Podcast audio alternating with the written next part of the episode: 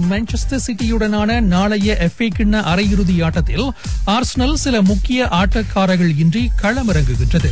அவர்களில் சிலர் இன்னமும் காயத்தில் இருந்து குணமடையவில்லை. இவ்வேளையில் ஆட்டங்களுக்கு திரும்ப தாம் முழு உடல் தகுதியுடன் இருப்பதாக மேசுட் ஓசில் கூறிக்கொண்டார்.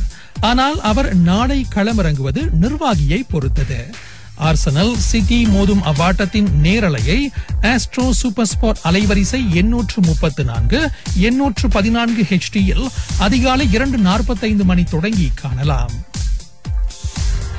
இவ்வேளையில் திங்கட்கிழமை அதிகாலை நடைபெறவிருக்கும் மான்செஸ்டர் யுனைடெடுக்கு எதிரான எஃப் ஏ கிண்ண அரையிறுதி ஆட்டத்தில் செல்சி சார்பில் கோலோ காந்தே களமிறங்க மாட்டார்.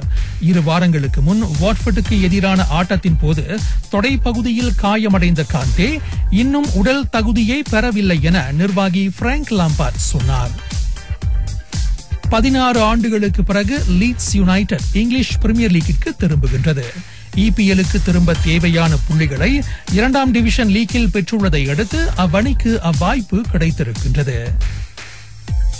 பிரிட்டனில் அக்டோபர் வாக்கில் ரசிகர்கள் விளையாட்டரங்கங்களுக்குள் அனுமதிக்கப்படலாம் என அந்நாட்டு பிரதமர் கோடி காட்டியுள்ளார்.